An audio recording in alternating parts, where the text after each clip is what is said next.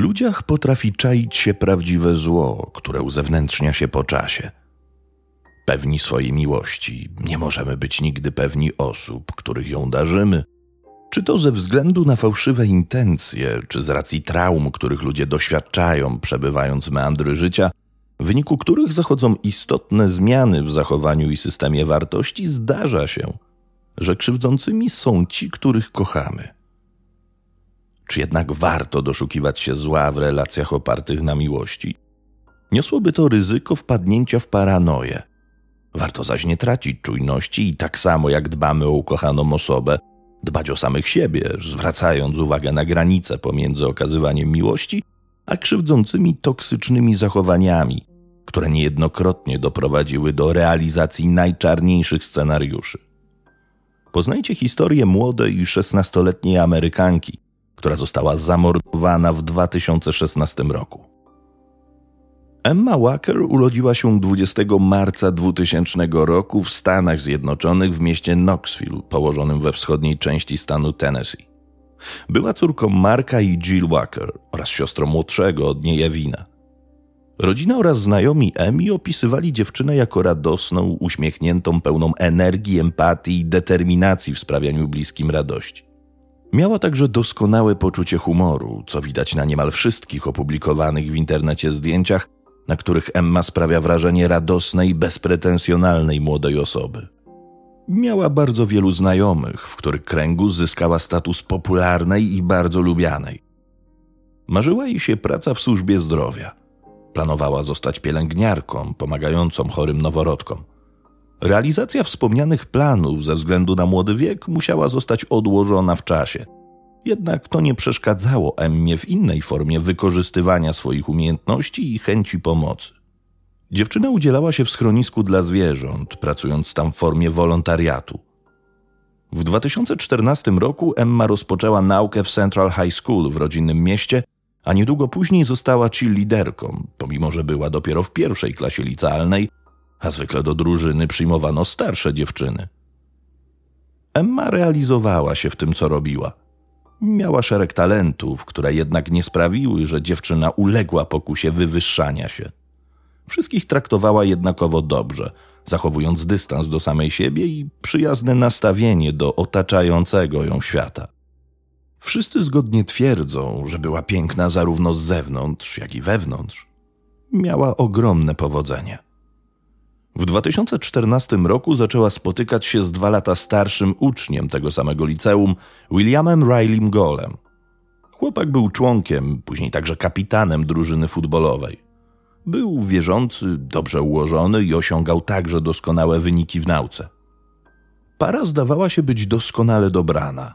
Oboje atrakcyjni, utalentowani, z planami na przyszłość, o których nie tylko marzyli, ale konsekwentnie szli w kierunku ich realizacji. W internecie publikowali wspólne zdjęcia, na których wyglądali na szczęśliwych i spełnionych w związku. Oboje byli nie tylko popularni, ale także bardzo lubiani w gronie rówieśników. Pozory perfekcji były jednak dalekie od rzeczywistości. Już sam początek związku Emmy i Williama można uznać za kontrowersyjny, bowiem William miał wówczas dziewczynę, z którą długo, nawet po związaniu się z Emmą, nie uregulował sytuacji znajomości. Następne etapy związku także nie odzwierciedlały idealnych pozorów przedstawianych na zdjęciach. Po dwóch latach, w 2016 roku, para często kłóciła się, w wyniku czego doszło do wielu rozstań, po których następowały powroty. Sinusoida tej burzliwej relacji zdawała się nie mieć końca, co więcej, sytuacja stopniowo ulegała pogorszeniu. William zaczął być coraz bardziej zaborczy wobec Emmy, zabraniając jej spędzania czasu ze znajomymi. W ramach zazdrości wydzwaniał, wypisywał, nie dając chwili wytchnienia swojej dziewczynie. Wpadł w paranoję, oskarżając Emmę o zdradę za każdym razem, gdy tylko spędzała czas z kimś innym niż z nim samym. Obserwował ją z ukrycia, argumentując to brakiem zaufania. Potrafił też być agresywny, wyzywał swoją dziewczynę i groził jej, czego dowody do dzisiaj możemy znaleźć w postaci screenów z rozmów, które po dokonanej na Emmie zbrodni obiegły niemal cały internet.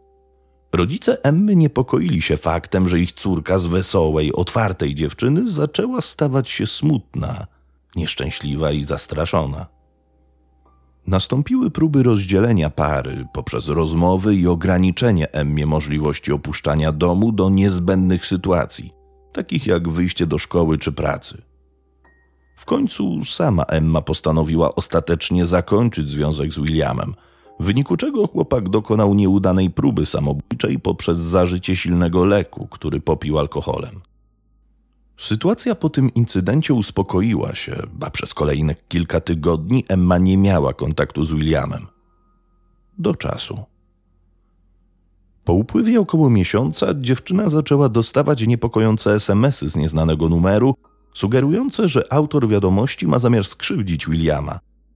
Ostatnia wiadomość zawierała polecenie wyjścia przed dom koleżanki, w którym znajdowała się Emma. Na trawniku twarzą do ziemi leżał William, który zdawał się być czymś odurzony i nieświadomy, co się z nim działo. Dzień później Emma zrelacjonowała, że wracając do domu widziała niepokojącą postać w czarnych okularach. Przyspieszyła i wbiegła do środka, zamykając za sobą drzwi. Na jej nieszczęście okazało się, że jest w domu sama. Po chwili usłyszała głośne, intensywne pukanie. Dziewczyna w przypływie strachu napisała do Williama, aby ten przyjechał. Godzinę później przyjechała także jej mama. Niepokojąca sytuacja sprawiła, że choć następnego dnia nie działo się nic, co mogłoby przestraszyć Emmę, ta poprosiła o włączenie na noc systemu alarmowego. Przez kilka kolejnych dni rodzice odwozili ją do szkoły i podążali tuż za nią, kiedy chciała wyjść do sklepu lub załatwić jakieś swoje sprawy. 21 listopada 2016 roku, zaledwie kilka dni po tym niepokojącym zdarzeniu, mama Emmy usiłowała ją obudzić do szkoły. Dziewczyna nie reagowała na te próby. Po chwili okazało się, że jest martwa. Początkowo uważano, że mogła umrzeć w trakcie snu lub odebrać sobie życie. Wiadomość o jej śmierci w jedną chwilę rozeszła się wśród lokalnej społeczności. Kondolencje otrzymywała rodzina Emmy, a także jej były chłopak William, który niedługo potem na jednym z portali internetowych zamieścił wpis poświęcony byłej dziewczynie. Brzmiał on następująco: Spoczywaj teraz spokojnie, kochanie. Kocham cię na zawsze i zawsze. Podejrzenie samobójstwa zostało szybko wykluczone. Za łóżkiem Emmy znaleziono niewielką dziurę po kuli, która przeszła przez ścianę. Wyniki autopsji potwierdziły, że szesnastolatka zmarła w wyniku postrzału w głowę. Podejrzenia od razu padły na Williama, który nie miał alibi na tę noc, w której pozbawiono dziewczynę życia. Co więcej, policjanci po przejrzeniu monitoringu z dnia, w którym Emma ukryła się w domu przed niepokojącą postacią w czarnych okularach, uznali, że pasuje ona do Williama. W trakcie śledztwa na jaw zaczęły wychodzić coraz bardziej zatrważające fakty świadczące o obsesji Williama na punkcie Emmy.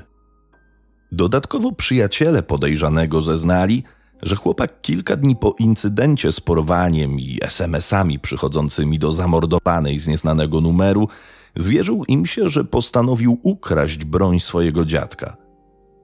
William wszystkiemu zaprzeczył, jednak zeznania przyjaciół podejrzanego potwierdził fakt zgłoszenia kradzieży broni, które wcześniej złożył dziadek chłopaka. Przyjaciele osiemnastolatka zeznali także, że ten kilka dni przed śmiercią Emmy pytał ich, w jaki sposób usuwa się odciski palców z broni. Po wypuszczeniu Williama z aresztu chłopak jednak dalej deklarował, że jest niewinny. Prosił przy tym swoich bliskich, żeby nie zeznawali na policji w sprawie morderstwa jego byłej dziewczyny. W wyniku dziwnego zachowania Williama, jego przyjaciele postanowili zorganizować prowokację.